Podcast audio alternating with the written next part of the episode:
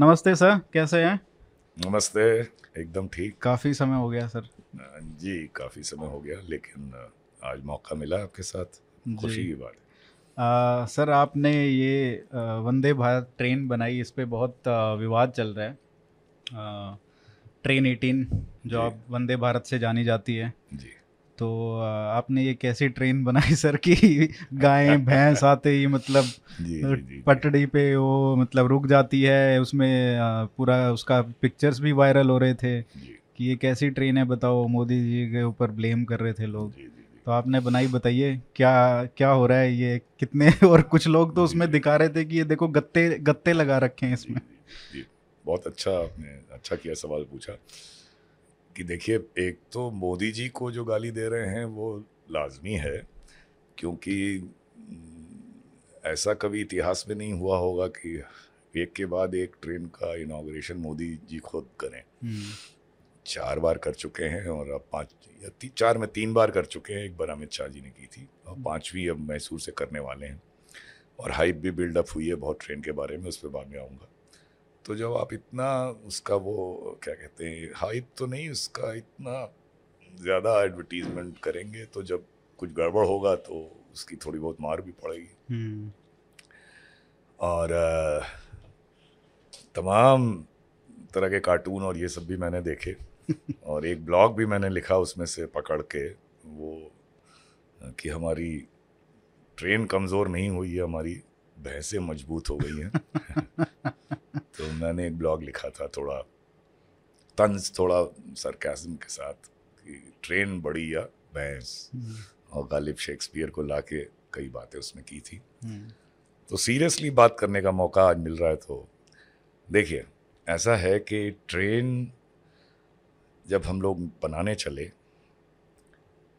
तो ये था कि ये ट्रेन 160 किलोमीटर प्रति घंटा पे चलनी है। वो एक नायाब चीज़ होती क्योंकि वैसी ट्रेन थी नहीं, और ट्रेन सेट होगी। अब 160 किलोमीटर प्रति घंटा पे चलाने के लिए ट्रैक में फेंसिंग मैंडेटरी है। आपको सीआरएस का सैंक्शन नहीं मिलेगा 160 पे चलाने के लिए अगर आपका ट्रैक फेंस्ड नहीं है। हमारा एक ही ट्रैक आज की डेट में दिल्ली से मथुरा के बीच में एक स्ट्रेच है, कोई अब जहाँ तक मुझे याद है 30-35 किलोमीटर का या थोड़ा ज़्यादा होगा, जो क्लियर्ड है 160 किलोमीटर के लिए, और वहाँ फेंसिंग है, कम से कम कागज़ पे तो है। वो बीच बीच में तोड़ देते हों लोग, अलग बात है। तो चूँकि फेंस ट्रैक पे चलेगी, इसलिए डिज़ाइन इस लिहाज से किया गया कि कभी इसके आगे कोई गाय भैंस आदमी नहीं आएगा। अब नॉर्मल जो लोकोमोटिव होता है उसमें आगे एक भद्दा सा या स्ट्रॉन्ग सा काऊ कैचर लगा रहता है, तो गाय भैंस कोई ट्रैक पे जब आती है तो वो या तो फेंक देता है उसको उठा के, या अगर नीचे भी चला जाए तो वो ख़त्म हो जाता है जानवर। थोड़ा बहुत डैमेज लोगों को हो सकता है पाइप्स वगैरह पे, कोई बड़ा डैमेज नहीं होता, और वो होती भी बिल्कुल लोहे की, एकदम सॉलिड लोहे का स्ट्रक्चर है वो। उसका पर्पज़ ही यही है, तो इसीलिए काउ कैचर बोलते ही हैं। सुनने में ख़राब लगे लेकिन है वही चीज़ वो, लेकिन एकदम आगे होता है। आप देखिए वो ईएमयू में भी, लोगों में, सब में। अब ये इसमें एरोडायनेमिक प्रोफाइल ज़रूरी थी 160 के लिए, क्योंकि जैसे ही आप 120-130 के ऊपर जाते हैं तो एयर रेजिस्टेंस बहुत मायने रखने लगता है आपकी स्पीड, एक्सेलरेशन और एनर्जी एफिशिएंसी दोनों के लिए। तो वो हम लोगों ने एक कंप्यूटर सिमुलेशंस करके, टेस्टिंग करके, एक नोज़ मतलब इस एरोडायनेमिक प्रोफाइल नोज़ इसके लिए तैयार की थी। अब वो नोज़ का शेप ऐसा है कि उसमें आगे वो लोहे का सामने नहीं लग सकता। जो डिज़ाइन हम लोग ने बनाई थी वैसी आप डिज़ाइन सोचिए कि आगे भी लग सके तो वो उतनी अच्छी भी नहीं लगेगी और कोई हम लोग को ज़रूरत नहीं लगी। अच्छा, तो वो काउ कैचर इसमें नहीं है, इस वजह से पीछे है लेकिन वो पर्पज़ नहीं सर्व कर सकता जो लोकोमोटिव करता है। फिर हम लोग ने सोचा कि भाई फेंस ट्रैक पे तो चलेगी, लेकिन अगर गलती से कभी कोई जानवर आ भी जाए तो इसमें ऐसा होना चाहिए कि लीस्ट डैमेज हो। तो जो इसकी नोज़ की कवरिंग है, जिसको आपके कुछ दर्शक या बाकी लोग गत्ता या दफ्ती बोल रहे हैं, वो FRP मतलब फाइबर रीइंफोर्स प्लास्टिक कंपोजिट उसका है, और उसके पीछे जो सपोर्टिंग स्ट्रक्चर है वो स्ट्रांग है।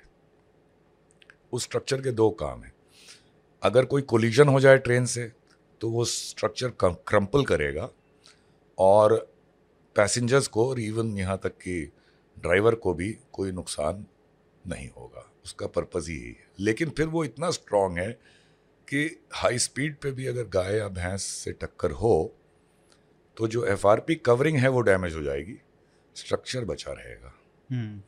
तो ये जितने दो तीन किस्से हुए हैं वो उनमें यही हुआ है कि वो FRP बुरी तरह डैमेज हो गया, स्ट्रक्चर अपनी जगह है, अगले दिन या उसी दिन डिपो में जाके वो रातों रात बदल दिया गया। ये डिज़ाइन इस तरह की गई थी, वरना अगले दिन वो बदल के नहीं आती सामने। अब इसमें चूंकि ऐसी जगह ट्रेनें चलेंगी जहां गाय भैंस की इंग्रेस है, फेंसिंग का काम हुआ नहीं है। दिल्ली से मुंबई, दिल्ली से हावड़ा 160 किलोमीटर के लिए प्रोजेक्ट कई साल से चल रहा है धीरे धीरे। अब ये कह रहे हैं कि 2024 में पूरा हो जाएगा, मुझे लगता नहीं है, खैर हो जाए तो बहुत अच्छी बात है। तो आप ऐसे ट्रैक पे ट्रेन चलाते रहेंगे जिसमें गाय भैंसें आती हैं, तो ये कहानियाँ होती रहेंगी। क्या किया जा सकता है?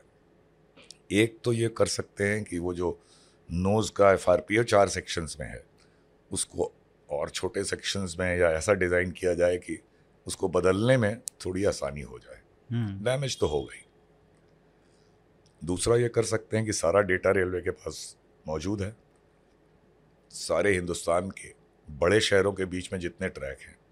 अब जैसे बेंगलोर चेन्नई है, मैं चूँकि बेंगलोर में DRM था तो मुझे ऐसा अंदाज़ है कि बेंगलोर से चेन्नई के बीच में जो ट्रैक है उस पर कैटल इंग्रेस बहुत कम ही था, कैटल रन ओवर केसेस ज़्यादा नहीं होते थे। तो यहाँ मुझे जैसा लगता है वहाँ ये केस नहीं होंगे, कम होंगे। तो इस तरह आप आइडेंटिफाई करिए, दिल्ली से भोपाल, दिल्ली से जयपुर, और आप स्टडी कर लीजिए ऐसे या कहीं भी जाके आप कि कैसे ऐसे कौन से ट्रैक्स हैं जिनमें कैटल रन ओवर के केसेस नहीं होते हैं, वहाँ पे पहले इनको चलाइए, इस बीच फेंसिंग का काम चालू रखिए। तो नहीं, वो ट्रेन तो उस हिसाब से चलती है ना कि जहाँ पे इलेक्शन होगा या जहाँ पे पोटेंशियल। ठीक बात है। तो इस बार तो कर्नाटक में है तो बेंगलोर से चेन्नई बनता है, मैसूर तक जाएगा शायद। हाँ, मैसूर तक अभी शताब्दी और मैसूर तक जाती है। और तो ठीक है, वो चेन्नई से बेंगलोर चलनी चाहिए, ये तो मैं बहुत पहले से कहता रहा हूँ। समाओ मुझे लगता है कि वहाँ पे बहुत ठीक रहेगी। प्रॉब्लम दूसरा है,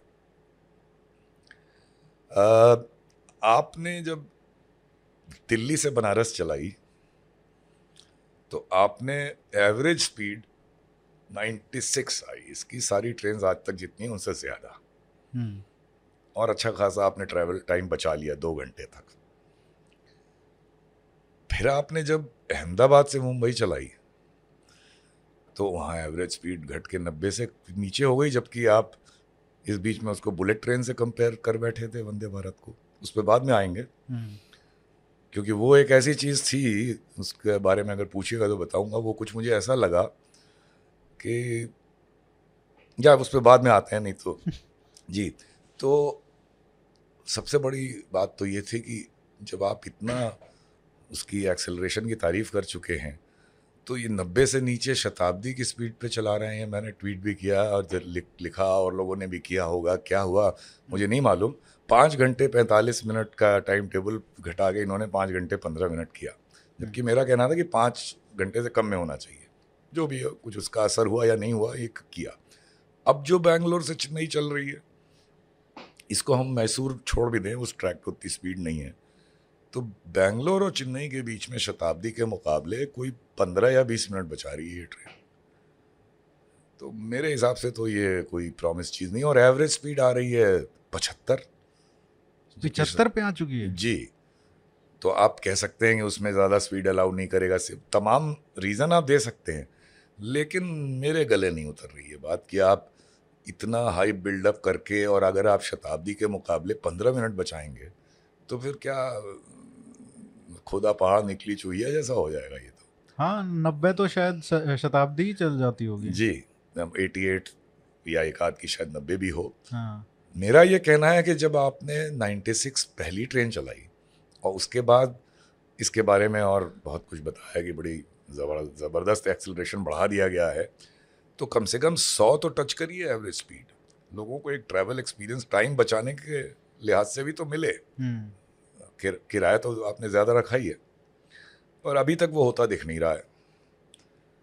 और अगर ये तो अच्छा हुआ वो जितनी ये 6 हर महीने वगैरह बोल रहे थे ये बन 1 पर मंथ बन पा रही है, शायद 2 या 3 पे पहुंच जाए, वरना इतनी ज़्यादा आप बनाते जाते और अनप्रिपेयर्ड ट्रैक्स पे देते जाते उसका उल्टा बहुत नुकसान होता। और अभी भी ये डर है कि ऐसी जगह आप चलाने लगेंगे जो एकदम प्रिपेयर्ड नहीं है मेंटेनेंस के लिए, ऑपरेशन के लिए। और ये गाय भैंस वाला ये सब ध्यान रखते हुए इसको लाना पड़ेगा। ये हमने पिछली बार भी बात की थी कि जब हम कह रहे थे कि 3 साल में क्यों नहीं बना सकते इतनी सारी ट्रेन्स, तो आपने 400-500 की बात कर रहे थे हम, तो आपने कहा था कि मेंटेनेंस और ये सब ज़रूरी है। और उसके अभी हमको नतीजे भी दिख रहे हैं कि भाई 95 भी 100 भी नहीं टच कर पा रहे और उल्टा वापस से 75 पे चली गई है, तो मतलब फ़ायदा क्या। तो सबसे बड़ा जो प्रायोरिटी है, एक तो आपको फेंसिंग करना ही पड़ेगा अगर आपको ये सब इंसिडेंट्स हैं। उसका आपको कॉस्ट एनालिसिस चाहे कीजिए चाहे मत कीजिए, पर एक तरीके से ये तो देखना पड़ेगा कि अगर रोज़ आपको रिप्लेस करना पड़ रहा है, क्योंकि अगर एक तो इंसिडेंट होगा ही। अगर मान के चलो कि आप दिन में 2 ट्रिप्स भी कर रहे हो, मान लीजिए अभी तो एक ही होगा शायद, लेकिन 2 करोगे तो एक तो इंसिडेंट मान के चलो, तो रोज़ अगर वो जाके खड़ी हो रही है तो उसका कॉस्ट एनालिसिस करना पड़ेगा कि फेंसिंग में कितना ज़्यादा पैसा जाएगा या रोज़ इसको रिपेयर करने में पैसा जाएगा। सही बात है आपकी। और दूसरा सबसे बड़ा बात है कि जो ट्रैक्स हैं, आप ट्रेन तो ला रहे हो ठीक है, वो आपको पता भी है कि ये टाइमलाइन में ये ट्रेन आने वाली है, अब ये आने वाली है, तो कम से कम पहले से ही डिसाइड कर लीजिए। आपको ये भी पता है कि इलेक्शन कौन से महीने में किस स्टेट में होने वाला है, तो उस हिसाब से भी आप कर सकते हैं कि भाई पहले इसको जो ट्रैक है ऑलरेडी उसको पहले से ही ठीक कर दो, इतना कर दो कि कम से कम 150 किलोमीटर पे तो चले। तो ठीक कह रहे हैं, जिसका पोटेंशियल 200 तक जाने का है, अगर आप उस पर 75 पे चला रहे हैं तो ये वेस्ट है ना रिसोर्सेज का। बहुत सही कहा आपने। अब चूंकि मैं क्रिएटर हूँ ट्रेन का, तो आप मुझसे ही पूछ सकते हैं फिर आपने बनाई क्यों। हाँ। लेकिन हमने एक डेमोन्स्ट्रेटिव तो नहीं कहेंगे, लेकिन एक कैपेबिलिटी हमने बनाई, और बिना ट्रैक के अपग्रेडेशन के ये 400-500 बनाते जाना, तो उसका अब नतीजा आप देख रहे हैं। आगे और क्या क्या होगा वो देखना होगा।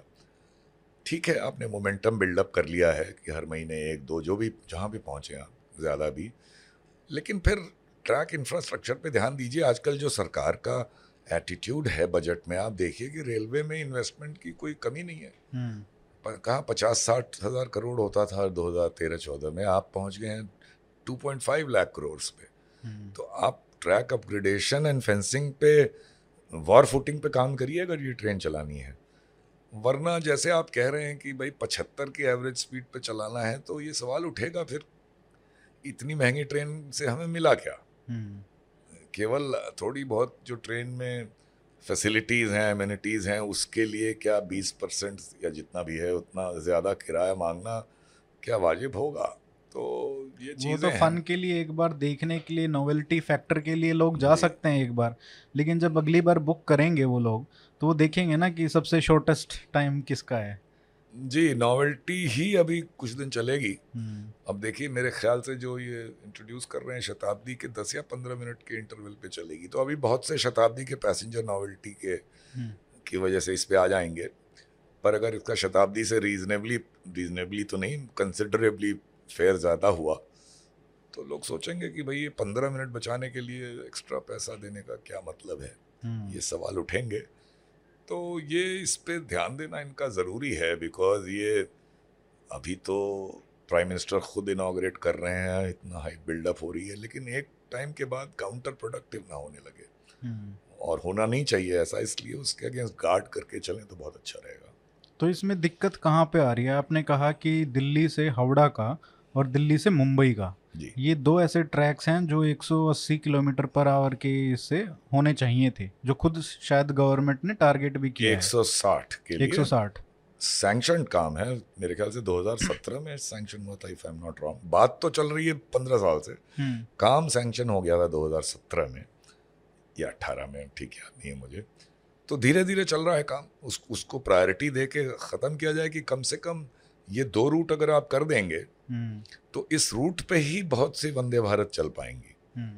दो शहरों के बीच में लंबी स्लीपर आ गई तो वो एक प्रायोरिटी लेके वो बहुत करना ज़रूरी है, वरना मेरे हिसाब से अभी तो एक हाइप में, जोश में सब लोग तारीफ़ किए जा रहे हैं कि हमारे यहाँ भी वंदे भारत आ गई। मैं चूँकि साउथ में रहा, मेरे पास 100 मैसेज आ चुकी होंगी कि मैं सपना पूरा हुआ, चेन्नई से बैंगलोर चलेगी, बहुत अच्छी बात है, ठीक है, लेकिन फिर काउंटर प्रोडक्टिव ना हो, ये देखना ज़रूरी है। वही लोग बोलेंगे कि भाई क्या से क्या, सब ऊंची दुकान फीका पकवान वाली बात हो जाएगी, वही बात होगी। और ट्विटर या ऐसी चीज़ों पे लोग डिज़ाइन इशू पे तमाम सवाल पूछने लगते हैं, और फ़ोन पे बैठ के जवाब देना भी ये थोड़ा सा एरोडायनामिक्स वाला कॉन्सेप्ट थोड़ा बता दीजिए लोगों को कि ये इसकी चोंच ऐसे क्यों बनाई है आप जी। तो वो आप कोई भी चीज़, कॉमन सेंस है, आप अपना कोई भी चीज़ बना के देख लीजिए कि जिसकी चोंच आगे होगी और उसको आप हवा के अगेंस्ट चलाइए तो आपको जिसमें चोंच बनी होगी एक पर्टिकुलर शेप में, तो उसमें कम रेजिस्टेंस होगा, आप ज़्यादा तेज़ी से उसको चला पाएंगे। तो ये तो कॉमन सेंसिकल इसका एक एक्सप्लेनेशन है। इसको डिज़ाइन करने के लिए एक सिमुलेशन पैकेज आता है, उसको कहते हैं कंप्यूटेशनल फ्लो डायनामिक्स। आप तरह तरह के शेप बना के उसमें उस सिमुलेशन से टेस्ट करते हैं कि सबसे कम एयर रेजिस्टेंस किस शेप में आ रही है। तो ये करके हम लोगों ने ये शेप डिज़ाइन किया था, और वो 160 के हिसाब से। इस शेप का 120 के नीचे कोई फ़ायदा नहीं है, ये भी बात है। तो ये भी मानिए कि ये चोंच वाला शेप, और ये महंगा बनता है, सस्ता नहीं है। वो जो मुझे इस समय दाम नहीं पता, वो जो चोंच टूट के जो नोज़ बदलती है, वो मेरे ख्याल से 2-2.5 लाख की होगी। अच्छा जी। तो अब 160 के लिए डिज़ाइन किया आपने, 160 के ट्रैक नहीं है तो आप 120 130 पे चला रहे हैं, वहाँ तक भी ठीक है क्योंकि एक्सेलरेशन अच्छा है, आप टाइम बचा ले रहे हैं। लेकिन फिर क्या इतने सारे नंबर्स बनाना जस्टिफाइड है जब तक ट्रैक ना तैयार हो सके? तो साइमल्टेनियसली ट्रैक बनाना जस्टिफाइड है। और रही बात एरोडायनेमिक्स वाला, ये तो 120 के ऊपर ट्रेन आप बनाएंगे तो आपको ये देना ही होगा, वरना नहीं तो लोहे का ही लगा लो, क्या फायदा जी, वरना ठीक कह रहे हैं आप, कम से कम टूटने का रोज का खर्चा तो नहीं होगा। वो अगर आप वो फ़ायदा उसका नहीं उठा रहे हैं तो फिर तो वो फ़ायदा नहीं है ट्रेन का, हल्का फ़ायदा हुआ फिर। ये आप जो कह रहे थे बुलेट ट्रेन से कंपेरिजन का, देखिए एक वो बार बार एक ही कोटेशन माइंड में आता है शेक्सपियर का कि fool thinks himself to be a wise man, whereas a wise man knows himself to be a fool. अपने को बहुत होशियार मानना भी एक बेवकूफ़ी है, जबकि आप होशियार थोड़ा बहुत होते हुए भी अपने को बेवकूफ़ माने वो ज़्यादा अच्छा है।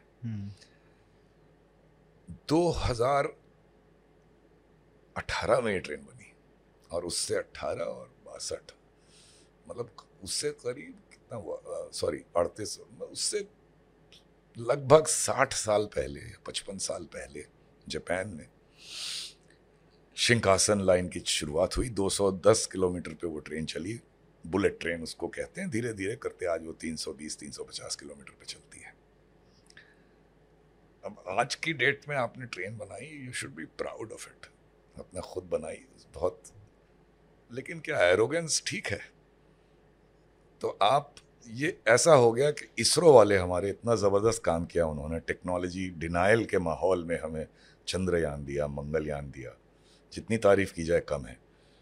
लेकिन अगर कोई इसरो का डायरेक्टर खड़ा होकर ये बोले कि अब हम नासा के बराबर हो गए, तो आप हम उस पर हंसेंगे, उसमें तो आप मतलब क्या सोच के आप क्या इसका कंपैरिजन बुलेट ट्रेन से कर रहे हैं? भाई ये मुझे तो बनाने वाले को, मुझे भी अजीब लगा कि भाई वो किंग है, बुलेट ट्रेन हमारे लिए किंग ऑफ फास्ट ट्रेन है।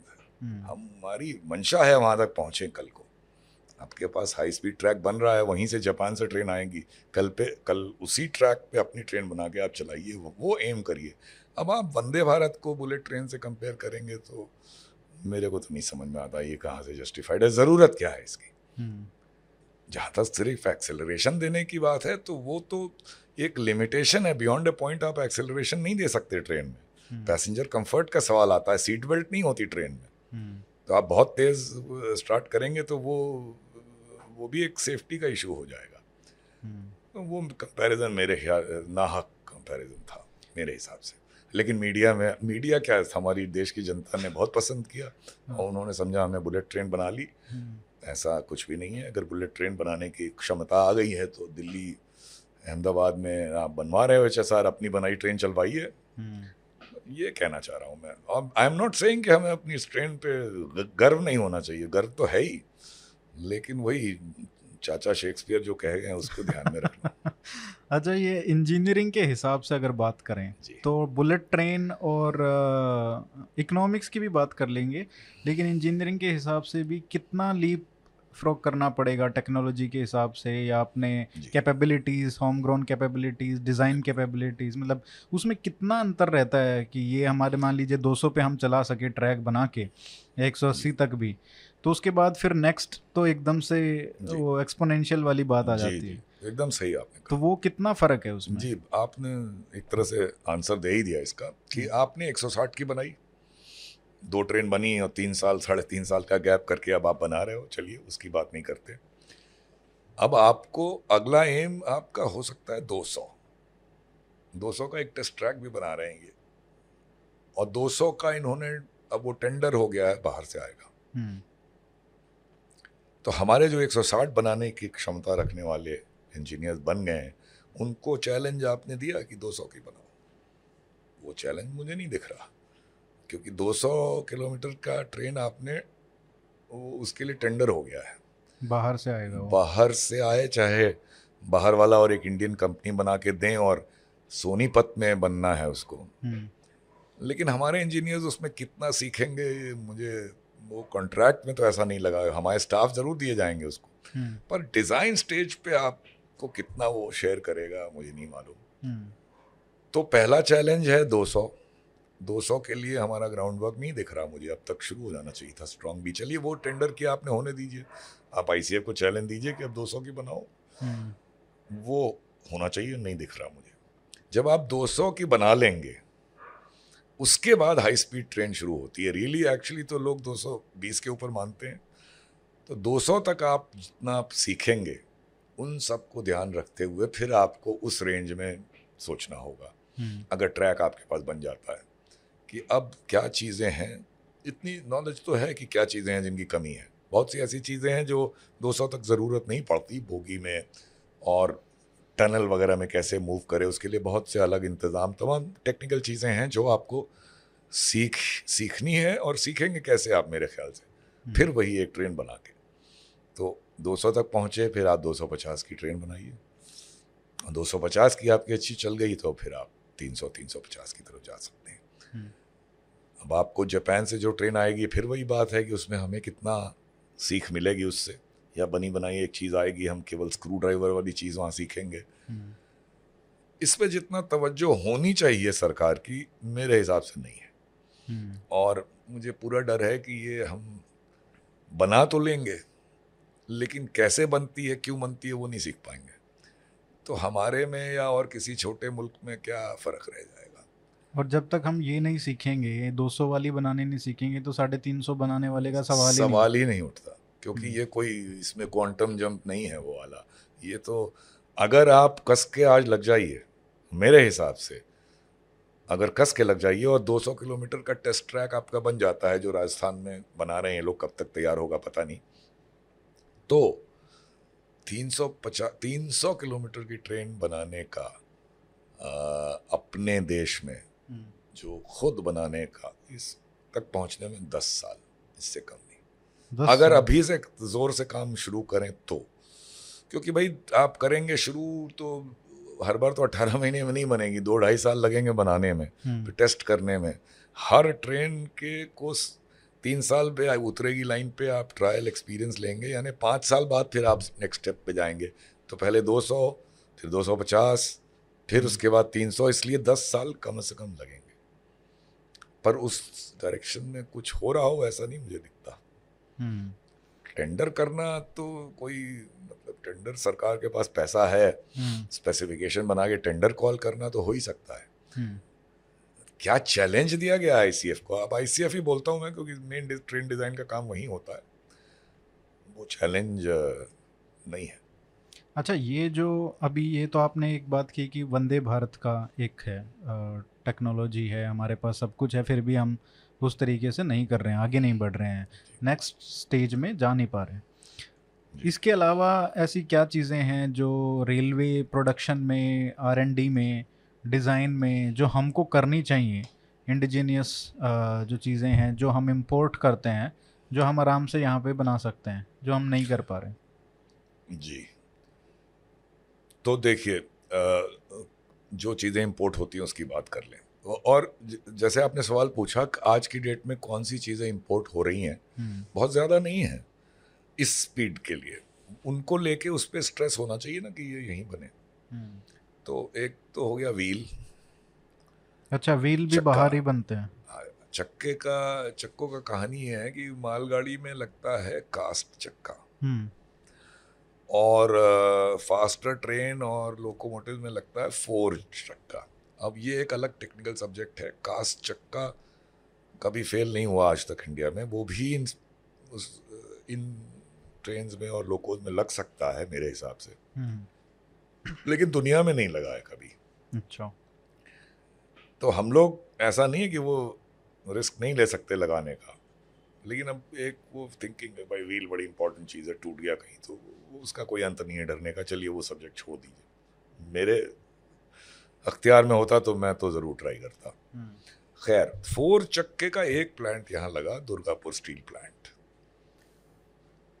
वो मेरे ख्याल से 20-30% नंबर इधर उधर होगा, वो लोकोमोटिव और कोचेस के चक्के देता रहा।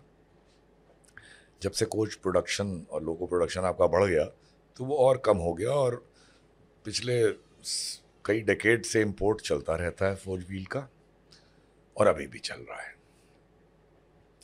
2013 में इन्होंने ये गैप ब्रिज करने के लिए एक रायबरेली के पास राष्ट्रीय इस्पात निगम लिमिटेड को इंगेज किया कि आप एक 4 चक्के बनाने का प्लांट लगा लीजिए, और एश्योर्ड ऑफ टेक 80,000 व्हील मेरे ख्याल से हर साल हम आपसे लेंगे। उसके बाद सरकार बदल गई, हालांकि उससे कितना फ़र्क पड़ा मुझे नहीं पता। रायबरेली तो आप समझ ही रहे होंगे, और उनका RINL वालों की भी कमज़ोरी रही होगी, अपनी तमाम ब्यूरोक्रेसी उनकी, मिनिस्ट्री ने भी, रेलवे मिनिस्ट्री ने उनको ख़ास इनकरेज शायद नहीं किया। आज हम 2022 में बैठे हैं, तो 9 साल में लगभग 2000 करोड़ सरकार का लग चुका है उस प्लांट पे। 1500-1600 करोड़ का प्लांट बना, उस पर इंटरेस्ट बर्डन 2000 से ऊपर हो गया है, और चक्के आज तक उन्होंने कोई 1000-2000 दिए, और ना इसमें कोई बड़ा उनके साथ बैठ के स्टील मिनिस्ट्री और रेलवे मिनिस्ट्री ने मिलके कोई ऐसा किया है कि भाई ये नेशनल एसेट बना है, ये कोई रेलवे का या स्टील प्लांट का नहीं है, इसको देखो जल्दी कैसे किया जाए इसको। वो क्या हुआ क्या नहीं मुझे नहीं मालूम, एक नया टेंडर ज़रूर निकाल दिया गया, 80,000 और व्हील का प्लांट लगाए प्राइवेट सेक्टर, और 80,000 व्हील एश्योर्ड ऑफ टेक हम रेलवे उससे लेंगे फोर्स व्हील का। मैंने कई सवाल अपने ब्लॉग में, पेपर में पूछे, खैर उसका कोई जवाब क्यों देगा, लेकिन सुनने में आया ये कहते यही हैं कि हमारी इतनी रिक्वायरमेंट है कि वो 80,000 RINL, 80,000 यहाँ और ये मिला के भी इतनी रिक्वायरमेंट है, और हमको एक और प्लांट चाहिए। मुझे वो ठीक नहीं लगता, मेरे हिसाब से इतनी ज़्यादा रिक्वायरमेंट नहीं है। सच्चाई ये है कि ये प्लांट निकालने का टेंडर हो गया है, तो ये किस्सा अभी यहाँ पे है। चक्के अभी भी इंपोर्ट होते हैं, और बड़े आराम से, उसमें ऐसी कोई टेक्नोलॉजी नहीं है, केवल खर्च करने की बात है प्लांट बनाने के लिए। ये जल्द इसको मतलब छोटी छोटी बातें हैं, इंपोर्ट बंद किया जा सकता है जल्दी। अगर आरएनएल का प्लांट ही आप ठीक से चला दें तो ये बंद हो जाएगा इम्पोर्ट, लेकिन अभी तक नहीं हुआ है। और देखिए इनमें जो ऑटोमेटिक दरवाजे लगते हैं जो कि ट्रेन जिनके बंद हुए बगैर चलेगी नहीं या खुले या चलते में खुलेंगे नहीं एक्सेप्ट इमरजेंसी ओवरराइड, इनको प्लग डोर बोलते हैं। इसी तरह EMUs में भी जो ऑटोमेटिक ACEMU में ऑटोमेटिक डोर हैं, ये प्लग डोर एक सिंगल लीफ होती है, उसमें दो होते हैं, इस तरह से खुलते हैं जैसे मेट्रो में हाँ। तो मेट्रो में लगते हैं, एयर कंडीशन EMU में लगने लगे हैं कोलकाता मेट्रो में। तो आपको ताज्जुब होगा कि 20 साल से मेट्रो कोचेज बन रही हैं, आज तक इसको इंडिजनाइज नहीं किया गया है और ज़्यादातर एक ही कंपनी के हाथ में है ये। वो दिखाने के लिए कुछ कागज़ पे दिखाता होगा कि यहाँ कितना काम करता है, लेकिन मुझे नहीं लगता उसका कोई मेजर काम इंडिया में होता है। अब एक दो कंपनीज और आ गई हैं उसको देने वाली। तो मतलब एंड टू एंड भी ट्रेन हमारी यहाँ की नहीं है। जब व्हील नहीं है अब तो सारे ऑटोमेटिक ही आने लग गए दरवाजे। तो ये ठीक बात है आपकी, तो इसको उतनी मतलब इम्पोर्टेंस ना देते हुए उल्टा अगर चले कि भाई 20 साल से कैसा मेक इन इंडिया और आत्मनिर्भर आपका पुश है कि सिर्फ टेंडर करके ये सब नहीं हो सकता। आपको टेंडर ऐसा करना है या आपको ऑर्डर ऐसा डालना है कि जो मादा दिखाए देश के अंदर बनाने का उसको इनकरेज करिए। वो सरकारी ढंग से टेंडर किया और रेट नहीं दिया तुमने, ठीक है, इस तरह से कैसे काम होगा। वो नहीं हुआ है, आज भी देश में ये इंपोर्ट होता है। तो ये एक मुझे खटकता है बहुत कि ये दरवाजे। अब आइए सीट्स में इस बार अभी तक तो जो ट्रेन आई है अभी इम्पोर्टेड ही लगे हैं। उसमें जिस इंडियन कंपनी पे भी ऑर्डर है उसने भी बाहर से मांग के दिए। वंदे भारत में या सारी? जी, वंदे भारत में हम जो पहले भी हमने बनाई थी उसमें भी स्पेन से आई थी। सो सारी सीट जो लगती हैं ट्रेन में वो सब बाहर की होती है, इम्पोर्टेड। बिल्कुल जी, जो इतना होता था कि 180 डिग्री मुड़ जाती है वो सब, वो कहने के लिए बड़ा अच्छा था लेकिन वो आई बाहर से थी। प्लान हमारा ये था कि जो स्कटल कर दिया कि दो ट्रेन में तो ये लग गया। अब हम एक बड़ा टेंडर कर दिया था हम लोगों ने, मुझे याद नहीं है, वो मेरे ख्याल से तब बात होती थी, ये नंबर नहीं याद है मुझे, शायद 30 ट्रेन की बात होती थी तब भी। तो 30 ट्रेन की सीट यानी 30 × 16 इतने कोचेस की सीट्स का टेंडर करिए और ऐसे मैन्युफैक्चरर इंडियन के पकड़ें कि जो एक दो ट्रेन का ले आइए आप, लेकिन उसके बाद आपको यहीं बना के देना होगा। तो वो टेंडर फिर बर्खास्त हो गया था जो भी हुआ था। अब इन्होंने क्या किया है मुझे नहीं मालूम। कंपनीज इंडियन हैं जिनके ऊपर ऑर्डर है, अभी तक जो लगी हैं, जो 4 ट्रेन चल रही हैं, 5वीं में भी शायद 5 ये बाहर से बन के आई हैं। तो जितनी जल्दी हो सके ये काम इंडिया में होना चाहिए। और इतना जब ऑर्डर आप बड़ा बड़ा कर रहे हैं तो ना हो सके इसका कोई, भाई हम तो 2 ट्रेन बना रहे थे ना, अब तो आप कितनी 400, मतलब कोई अंत नहीं, इतनी ट्रेन की बात कर रहे हो। तो ये इंडिया में बननी चाहिए। सिर्फ यहीं तक हम क्यों रुके? हमारे यहाँ देश में मेरे ख्याल से 700-800 पैसेंजर एयरक्राफ्ट हैं, शायद ज़्यादा भी हो। सारी जो प्लेन्स की सीट होती हैं उसमें इंडिया में कोई, जब हम ट्रेन में लगाने चले थे पहले तो हम ढूंढ रहे थे कि भाई ये प्लेन की सीट कौन बनाता है। मैंने कहा भाई उससे थोड़ी सी कमज़ोर हमें दे दो ट्रेन के लिए। तो पता चला साहब इंडिया में बनती नहीं है। तो ये सारी आत्मनिर्भरता और ये सब की कहानी है, ये सोचने वाली बात है कि भाई ये कोई हम कोई छोटे मोटे देश तो नहीं है ना। और कितने अभी प्लेन और आने हैं, 700-800 हैं, 700-800 और आ जाएंगे 5-7 साल में। और फिर हमारी ट्रेन्स बनेंगी। तो लग जाओ, इस सरकारी ढंग से नहीं हुआ है। 2-3 अच्छी इंडस्ट्री पकड़ के कहोगे सीट यही बननी चाहिए भाई, आप केवल बनानी नहीं चाहिए, आप वो कैपेबिलिटी लो डिज़ाइन करने की, ऐसी बनाओ कल को एक्सपोर्ट भी करो।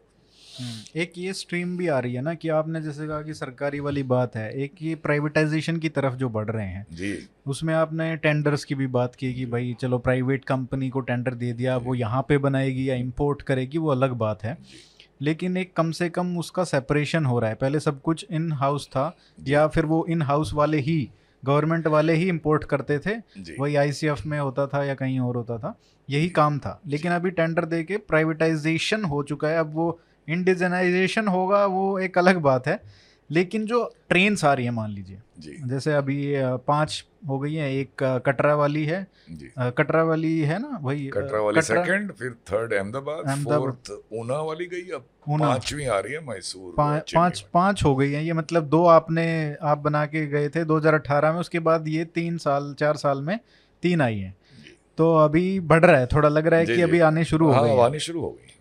तो इसका क्या लग रहा है कि 2024 तक या 2026 तक, हमने बात की थी कि शायद तब तक इतनी सारी ट्रेन्स आ सकती हैं, 400-500, इनका क्या स्टेटस है, क्या टेंडर हो गया है?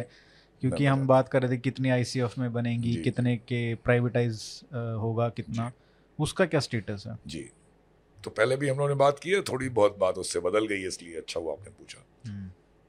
तो देखिए, जो आईसीएफ और उसके बाद शायद थोड़ी बहुत दोनों और फैक्ट्री वहाँ भी बने, अभी हम आईसीएफ ही मानते हैं उसको, एमसीएफ और आरसीएफ 2 और फैक्ट्री वहाँ भी कुछ बनेंगी, वो पॉलिटिकल रीज़न भी है और जो भी है वो ठीक है। जो इनको बनानी है उसकी जो ऑर्डरिंग कर चुके हैं वो मेरे ख्याल से करीब 120 की है आईसीएफ में, जी ऑर्डर कर चुके हैं, आरसीएफ एमसीएफ आईसीएफ मिला के 120 इन्होंने बनानी है। वो जो अभी नज़र में आ रहा है मुझे, ये अगर 3 से 4 पर महीने पे पहुंच जाए तो बहुत अच्छा काम माना जाएगा। तो शायद हमने पिछली बार से आपने 120 का ही बोला था, तो जी कैपेसिटी जो है जी, तो नहीं तो देखिए 3 या 4 अगर आप महीने की लगाएं तो मतलब साल की 50 मानिए, तो 120 बनाने में 2.5 साल लगा लीजिए अब से, और ठीक भी है। मैंने पहले आपसे कहा इससे ज़्यादा इससे कम बननी चाहिए मेरे हिसाब से, वरना वो तकलीफ आएंगी जो हम लोगों ने बात की। अब वो करते क्या है पता नहीं होगी, अभी भी अनाउंसमेंट आ रहा है कि अब हालांकि बनती महीने में 1 ही है, लेकिन अब 3 बनेंगी, फिर 5 बनेंगे, फिर 8 बनेंगी, ये सब आप सुनते रहोगे टीवी पे। ये क्यों ये बोला जाता है मुझे नहीं पता, लेकिन इससे ज़्यादा बनी तो मतलब आप समझिए कि कौन से घटिया रूट्स पे चलने लगेंगी, ये तो सोचना पड़ेगा ना। आप जहाँ आपकी शताब्दी राजधानी मिला के 50 हैं, तो क्या आप जब उन्हीं को रिप्लेस कर रहे साथ में चला रहे हैं तो कहाँ चलाओगे, मुझे बहुत नहीं समझ नहीं है। इसके अलावा जो आपने बात की 400 और ट्रेन का टेंडर निकला हुआ है, उसमें 200 ये जैसी ट्रेन 18 बन रही है वैसी, 100 एल्यूमिनियम की 200 किलोमीटर वाली और 100 टैल्गो टाइप की, जैसे टैल्गो ट्रेन आई थी उसमें वो ट्रेन सेट नहीं है, उसमें एंड में 2 पावर यूनिट लोकोमोटिव भी हैं। तो ये हो गए आपके 400 ट्रेन्स के टेंडर, और इनकी सारी वैल्यू देखी जाए तो लाख करोड़ से ऊपर है। तो प्राइवेटाइजेशन है कि नहीं, ये प्राइवेट पार्टी जो जिसको भी ठेका मिलेगा वो रेलवे की फैक्ट्री में जाके बनाएगी। अच्छा, ये है टेंडर में कुछ स्टाफ तो वो रेलवे से लेगी, लेकिन ज़्यादा वो अपने लाएगी, तो गलत नहीं है। ये एक्सपेरिमेंट मैंने भी प्रपोज किया था ट्रेन 20 के नाम से, वो हो नहीं पाया, तो वो उसी से कुछ इन लोगों ने लिया है, मानेंगे नहीं है कि उससे लिया है, लेकिन ट्रेन 20 एल्यूमिनियम वाला था। जी जी जी जी, तो उससे ये उठाया इन्होंने। हम कहाँ, हम तो 15-20 ट्रेन की बात कर रहे थे, क्योंकि ये सब चीज़ अब यहाँ 400 ट्रेन की बात है, तो इतनी ज्यादा ट्रेन अपनी यूनिट में। रात वाली भी हैं क्या? स्लीपर्स भी हैं? ये जो 200 हैं ये स्लीपर हैं। अच्छा, चलो। तो 100 जो है उसमें मिक्स है स्लीपर और चेयरकार। ठीक। तो ये जब इतनी ट्रेन आपकी यूनिट में, ये कहाँ कहाँ बनेंगी? आईसीएफ में, लाटूर में, सोनीपत में, ये 3 जगह अभी लिस्टेड हैं जहाँ पे ये बनेंगी। इतनी जब आप, तो लाटूर और सोनीपत में तो अभी रेलवे स्टाफ है नहीं, आपने एक मॉडर्न फैक्ट्री अपने पैसे से लगाई, आप एक तरह से हैंडओवर कर रहे हैं किसी प्राइवेट पार्टी को, यहाँ के बनाओ। So far so good. मैं सो फार सो गुड इसलिए बोल रहा हूँ कि मैं प्राइवेटाइजेशन के खिलाफ नहीं हूँ।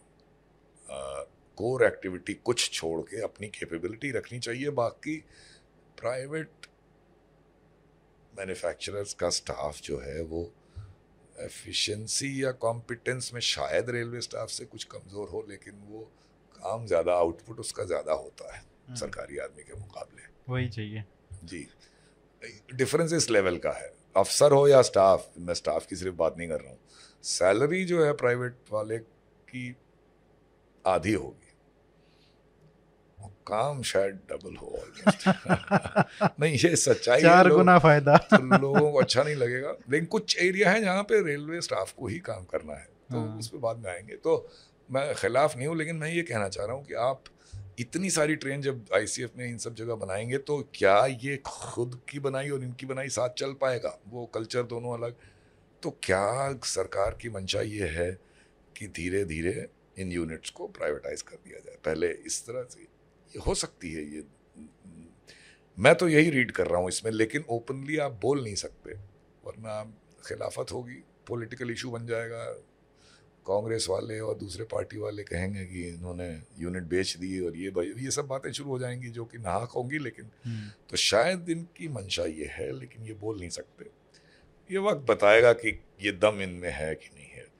तो पूरा इसको प्राइवेटाइज करने के भी खिलाफ हूँ मैं, और प्राइवेटाइजेशन कुछ लिमिटेड ढंग से हो उसके फेवर में हूँ। क्या शक्ल बनती है देखने वाली होगी।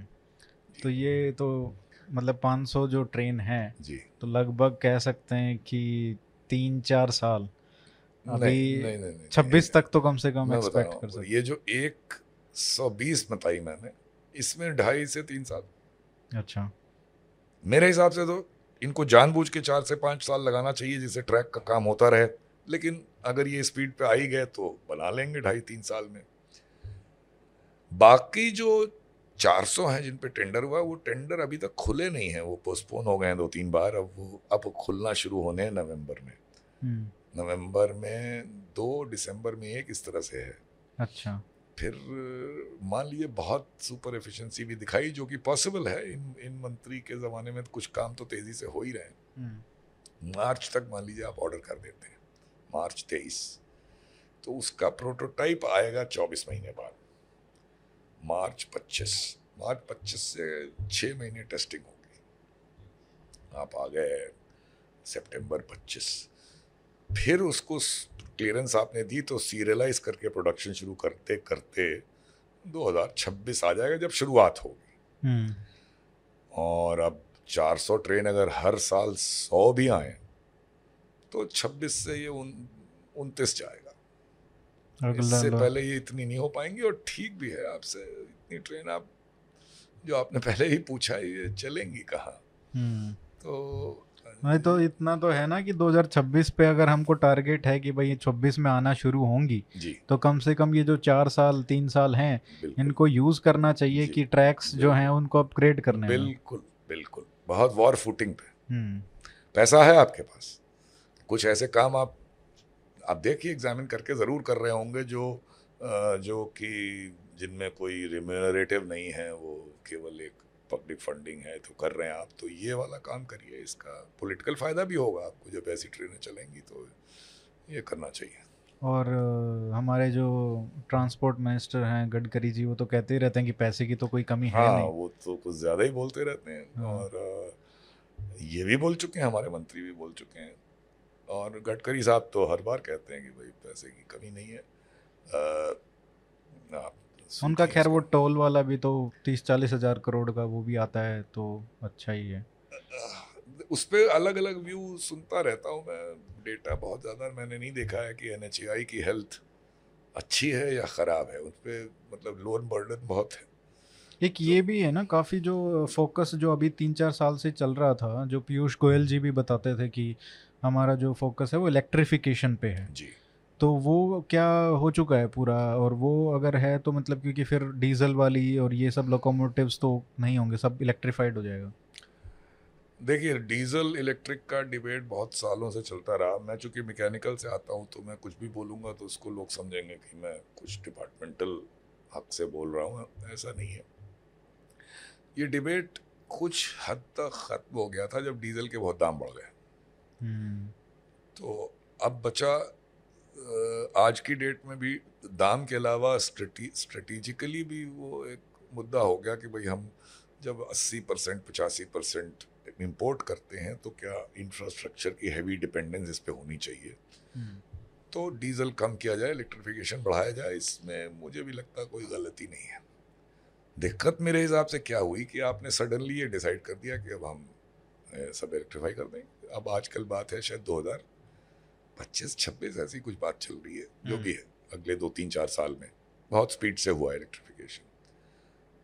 तो ये आपके पास 5 से 6 हज़ार डीजल लोको थे और उसमें जो EMD हायर हॉर्स पावर वाले हैं वो 1-1 लोग को 12-14 करोड़ का, और जो हल्के वाले हैं वो भी 6-7 करोड़ के। तो आप एसेट बेस देख लीजिए कि कितना आपके 5-6 हज़ार लोकोमोटिव डेप्रिसिएटेड वैल्यू भी दे ले लीजिए अगर, तो ये आपका एसेट जो है कितना हो गया, मतलब कई हज़ार करोड़ की बात हो गई, मतलब 15,000, 2,000, 20,000 करोड़ के एसेट हो गए ना आपके ये। अगर 5,000 से कम 5 करोड़ भी ले लें तो 20,000 से कम नहीं हुए उनकी, कम से कम जो लाइफ स्पैन है उसमें तो रन करना ही चाहिए उनको। तो आप उसको फिर कहाँ चलाएंगे? तो क्या डीजल आप फेंक तो नहीं देंगे उठा के, तो आप वायर के नीचे ही चलाएंगे। तो आपका अगर आप अनलेस आप प्रीमेच्योर उठा के फेंकेंगे, आपको जब फुल इलेक्ट्रिफिकेशन हो जाएगा तब भी 3-4 हज़ार बचेंगे ये। तो आप उसको बिजली के तार के नीचे चलाते रहेंगे, तो ये कौन सा बड़ा अच्छा फैसला हुआ? इससे अच्छा तो आप धीरे धीरे इलेक्ट्रिफिकेशन करते, जब तक इनकी लाइफ ख़त्म होती तब चलता रहता। अब ऐसे ट्रैक्स हैं जिन पे ट्रैफिक बहुत कम है, उसको भी इलेक्ट्रीफाई कर दिया आपने। और ज़्यादा ये जो स्ट्रैटेजी वाली बात है उससे मैं एग्री करता हूँ, बिकॉज पेट्रोलियम हम इम्पोर्ट करते हैं, एक उसको कलर दिया जाता है कि ये क्लीन एनर्जी है। क्लीन तो कहाँ, मतलब वो तो आप अगर कोयला जला के आप बनाते हैं पावर, और कोयला आप कहते हैं कम करेंगे, इस बार जो क्राइसिस हुई तो आपको कोयला मंगाना पड़ा।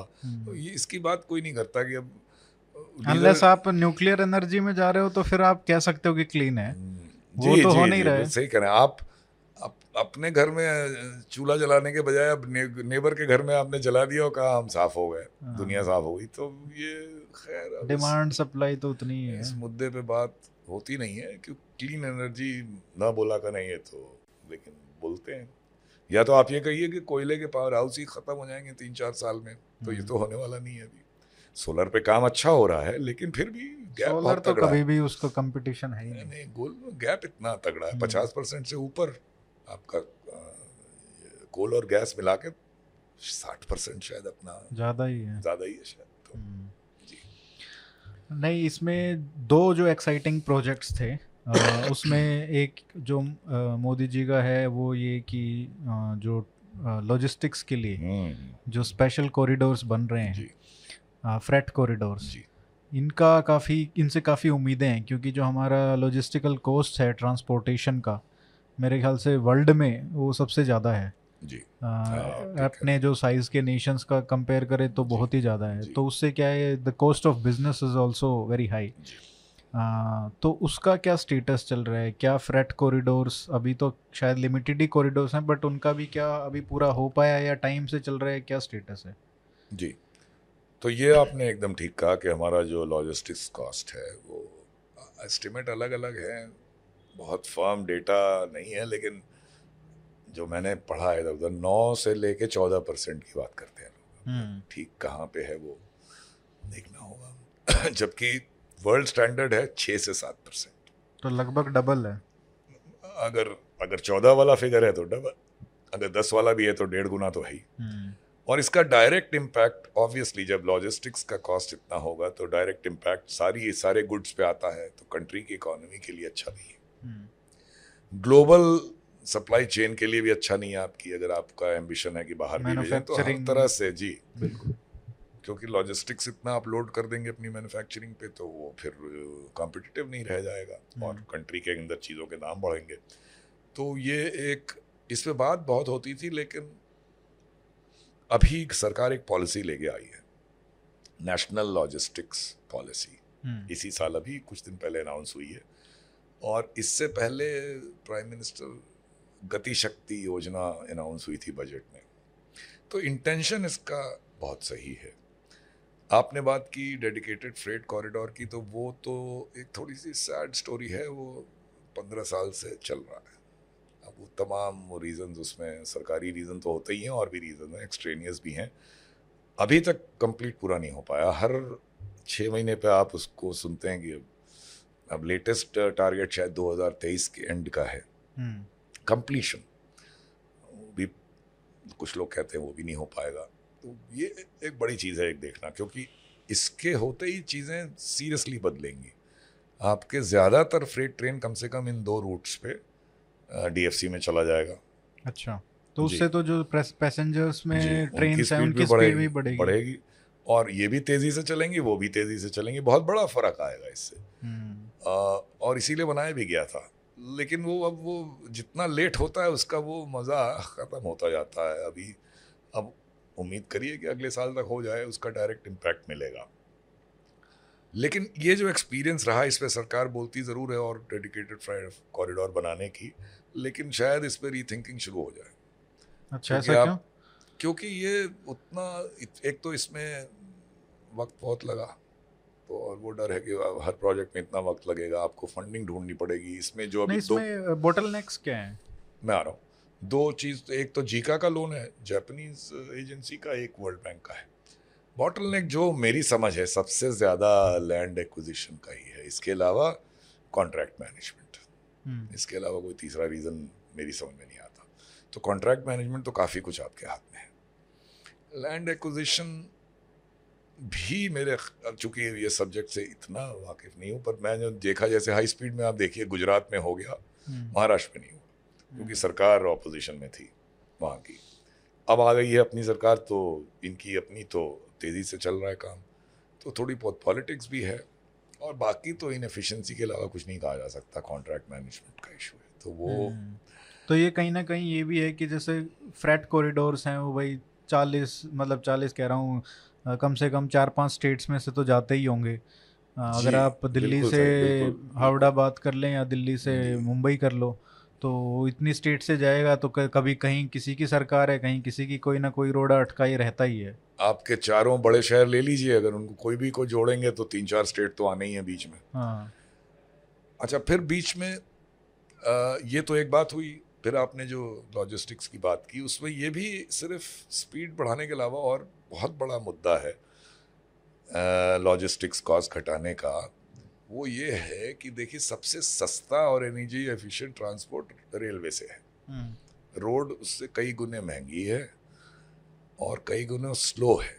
लेकिन होता क्या है कि हमारी मालगाड़ियाँ कोई टाइम टेबल से चलती नहीं है, तो एक कोई जो एश्योर्ड टाइम पे पहुँचेगी ये नहीं है। और दूसरा लास्ट माइल, आप एक्स से वाई तो पहुँच गए, एक्स में आपको लोड करने के लिए कहाँ से, किस फैक्ट्री से, किस एजेंसी से, किस फॉरवर्डर से आना है, वो एक बहुत बड़ा मुद्दा है। और फिर उसी तरह स्टेशन तक पहुंचा देने से तो काम नहीं है, आपको लास्ट डोर तक पहुंचाना है, उसके लिए बिना रोड के नहीं हो सकता। तो उस इनका आपस में कंपटीशन तो रहे लेकिन कम होकर ये चीज़ एड्रेस की जाए, ये गति शक्ति के पीछे ये इंटेंशन है और नेशनल लॉजिस्टिक पॉलिसी के पीछे भी ये इंटेंशन है। इसका एक कॉमन पोर्टल होगा और बड़ी अच्छी अच्छी उसमें चीज़ें हैं। और ये गति शक्ति टर्मिनल, इंटरमोडल हैंडलिंग टर्मिनल, मतलब जहाँ पे रोड और रेल दोनों का एक साथ सीमलेसली इसको एक से दूसरे पे लादा जाए, ये जी इंटीग्रेटेड, ये बातें हो रही हैं और कुछ स्पीड भी इसमें पकड़ रहे हैं, पर ये भी करना बहुत ज़रूरी है apart from dedicated freight corridor. अब चूँकि सीरियसली इस पर काफ़ी बात हो रही है तो ये होना चाहिए। अभी 26% आपका फ्रेट रेलवे से जाता है, जो कि मेरे ख्याल से कम हो गया है, पहले तो और भी ज्यादा था, बहुत कम हो गया है ये। हाँ। जो 70-75-80 टाइप था, शायद ये और रोड जो बेहतर हुए हैं, रोड बेहतर हुए हैं और रेल ने इम्प्रूव नहीं किया। सिर्फ रोड अच्छी हुई ये बात नहीं है, रेलवे ने कंपटीशन में पीछे रह गई।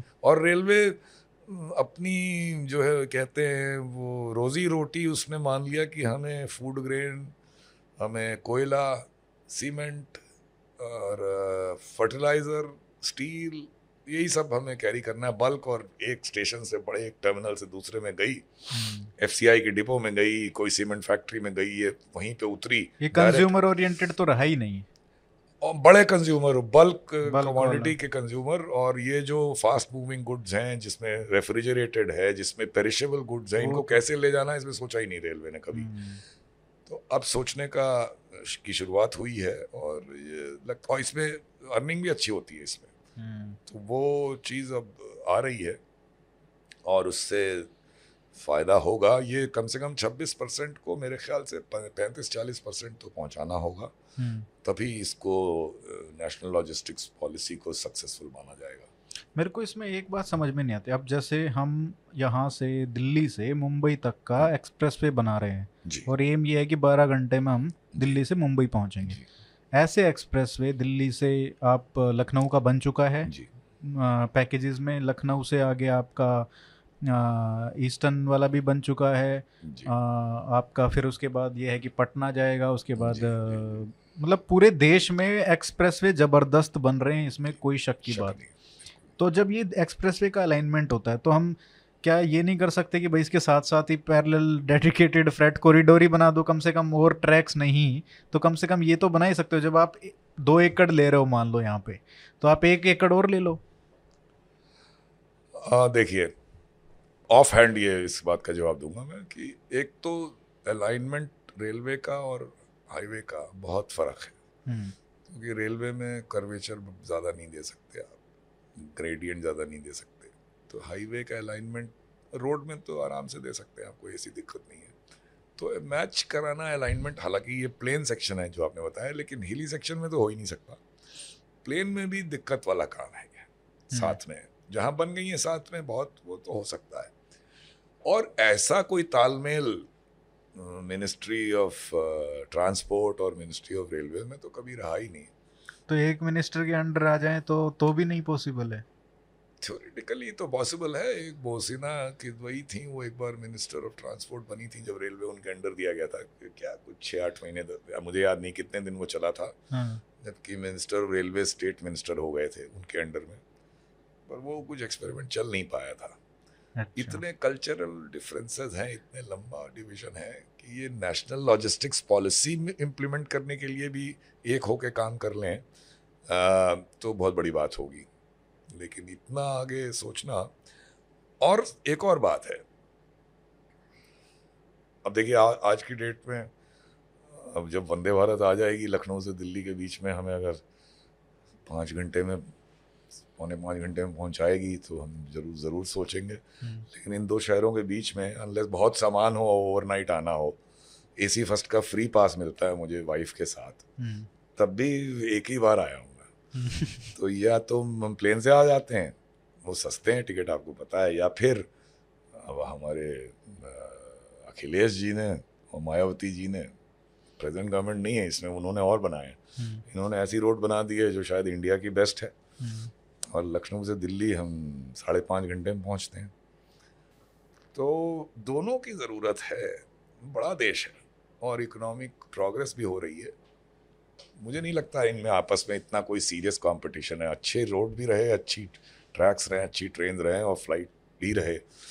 केवल एक चीज़ जाएगी, अब जैसे मुंबई अहमदाबाद अगर हाई स्पीड आ गई 2 घंटे 45 मिनट, तो प्लेन वाला धंधा बंद हो जाएगा दोनों शहरों के बीच में, फिर बनता ही नहीं है फ्लाइट लेना। आप पहले एयरपोर्ट जाइए और वहाँ 2 घंटे लगाइए, फिर 1 घंटे की फ़्लाइट, फिर यहाँ 1 घंटा, और आप शहर के बीच में स्टेशन आ रहा है, तो फ्लाइट से कोई क्यों जाएगा, मुझे नहीं। अब तो फ्लाइट के कॉस्ट भी बढ़ गया है ना, क्योंकि आप देखो तो 7-8 हज़ार के बिना तो दिल्ली मुंबई का टिकट होता ही नहीं है। अहमदाबाद मुंबई नहीं, 5,000 के करीब हो, अगर 4,000 का भी टिकट बना, हाँ, हाई स्पीड का तो बनना ही है, 4 का तो बनना ही है, उससे ज़्यादा ही होगा। दिल्ली मुंबई का देखें तो दिल्ली मुंबई का तो 5,000 से कम तो हो ही नहीं सकता ट्रेन का। हाँ, और ज़्यादा ही होगा शायद, ठीक है ना, मतलब 3,000 3,500 4,000 तो फर्स्ट एसी का ही रहता है, राइट। तो ये 5 से कम तो कोई मतलब 6,000 लगाइए, और फ्लाइट 8,000 में मिलती होगी, तो वहाँ बीच में तो लाना पड़ेगा इसको। लेकिन 2 घंटे प्लेन में बैठने में कौन सा मज़ा आता है। अगर ओवरनाइट हो जाए दिल्ली से मुंबई तो शायद वो उसमें ही जाने में ज़्यादा मज़ा है।